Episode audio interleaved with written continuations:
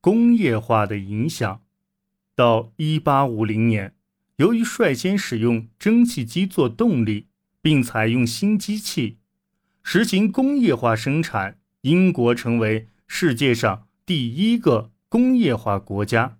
新技术很快传播到欧洲大陆一些有优势的地区，这些地区普遍交通发达且煤铁资源丰富，其他地区则开始体会到工业发展带来的社会经济和社会影响。十九世纪上半叶，整个欧洲大陆的经济发展都达到了前所未有的水平，其中，英国在欧洲工业化中处于领先地位。到十八世纪末，一系列新技术的发明为工业社会到来奠定了基础。随着工业和贸易的发展，人口增长，城市也不断发展。蒸汽动力被运用到交通运输中。到十九世纪中叶，欧洲首张铁路网已经形成。工业化给城市生活带来了许多问题，英国因此进行了许多城市和社会基础设施建设，这些后来成为整个欧洲工业革命时期的标杆。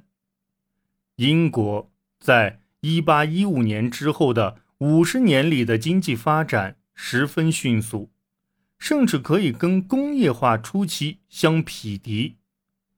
一八一五年至一八五零年期间，煤炭产量增加了两倍，铁产量增加了四倍，棉花产量增加了八倍。英国在这一领域一直居于首位，这表明。英国通过在机械化和工厂生产方面的不断发展，来保持并加强自身相对于其他国家的领先地位。到1850年，受自由贸易政策的刺激，英国供应的工业产品在国际贸易中所占份额超过了百分之五十。工业化的技术和过程。迅速传播到法国、比利时、德国一些有优势的地区。比利时是历史悠久的传统纺织制造中心，而且煤铁资源丰富。以此为基础，到1850年，它已成为最发达的国家。法国也有现成的制造业，主要分布在著名的冶铁和武器制造中心圣埃蒂安。以及里昂附近的丝织区，这两地都在1815年被迅速扩张。据估计，到1850年，超过5万人就职于里昂的丝织业，其中许多人是操作最新发明的贾卡提花织机的织工。这种机器可以在丝织物上织上所设计的精密花纹。圣埃蒂安则发展为集采矿、冶铁及工厂为一体的城市，而且在北部和加莱海峡建立了新工业区，以利用当地煤田及从英国进口的原料。随着法国进入工业化新时代，在法国境内使用的蒸汽机数量从1842年的两千台增加到1850年的。五千多台，德国的煤炭产量虽然仍不能跟英国相比，但在1815年至1850年也增长了十倍。在随后的二十年间，德国的工业在煤炭、铁及工程方面经历了跳跃式发展。欧洲的铁路系统借鉴了英国的经验，铁轨。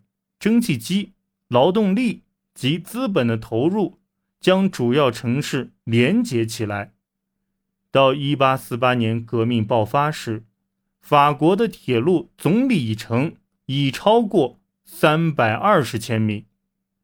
到1870年，连接欧洲各国首都及港口的主要铁路网已成型。早期的工业有时会建在农村地区，利用那里的水利或独有的原材料、燃料资源。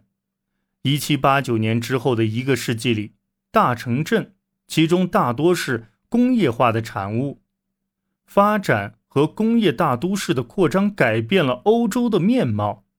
英国是最典型的例子，但这一模式很快被各地复制。到十九世纪中叶，英国人口数量过万的城镇有七十多个，过十万的有八个，过二十五万的有四个。截止一八五一年，过半人口居住在城市中，而一七零零年则只有六分之一人口住在城中。一八五一年的总人口数量约是两千万，在一个世纪多点的时间里增长了三倍。欧洲其他地区的情况也差不多。一八零一年，欧洲人口超过十万的城镇只有十四个，但到一八七零年，这类城镇的数量已经超过一百个。一八五一年，巴黎的规模与一七八九年相比。增加了一倍，人口超过一百万。比利时新首都布鲁塞尔的人口则增长了四倍，超过二十五万。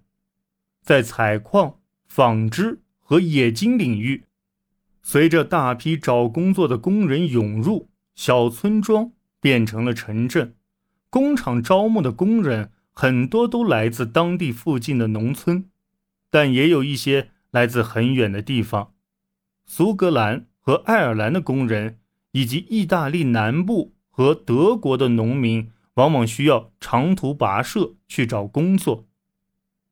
早期的工业城镇往往十分拥挤，且卫生条件很差。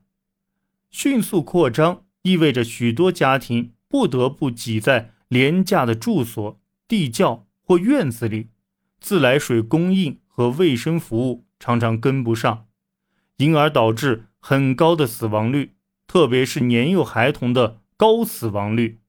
一八四二年，曼彻斯特工人家庭的孩子平均预期寿命只有十七岁，而农村则是三十八岁。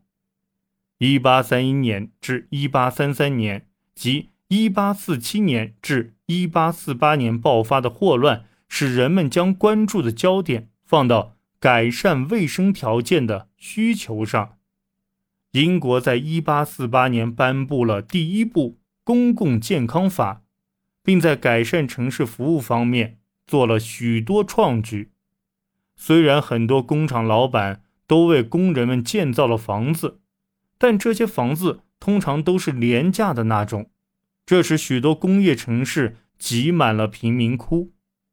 当时人们。鲜少想到污染的危害，只是到了后来，这一问题变得明显时，居住在新工业环境之中的人们的生活才发生了彻底的改变。工人们现在已经聚集在一起，并将为自己的权利而斗争。城市中产阶级将站在争取政治权利并对新城市进行改革的。第一线。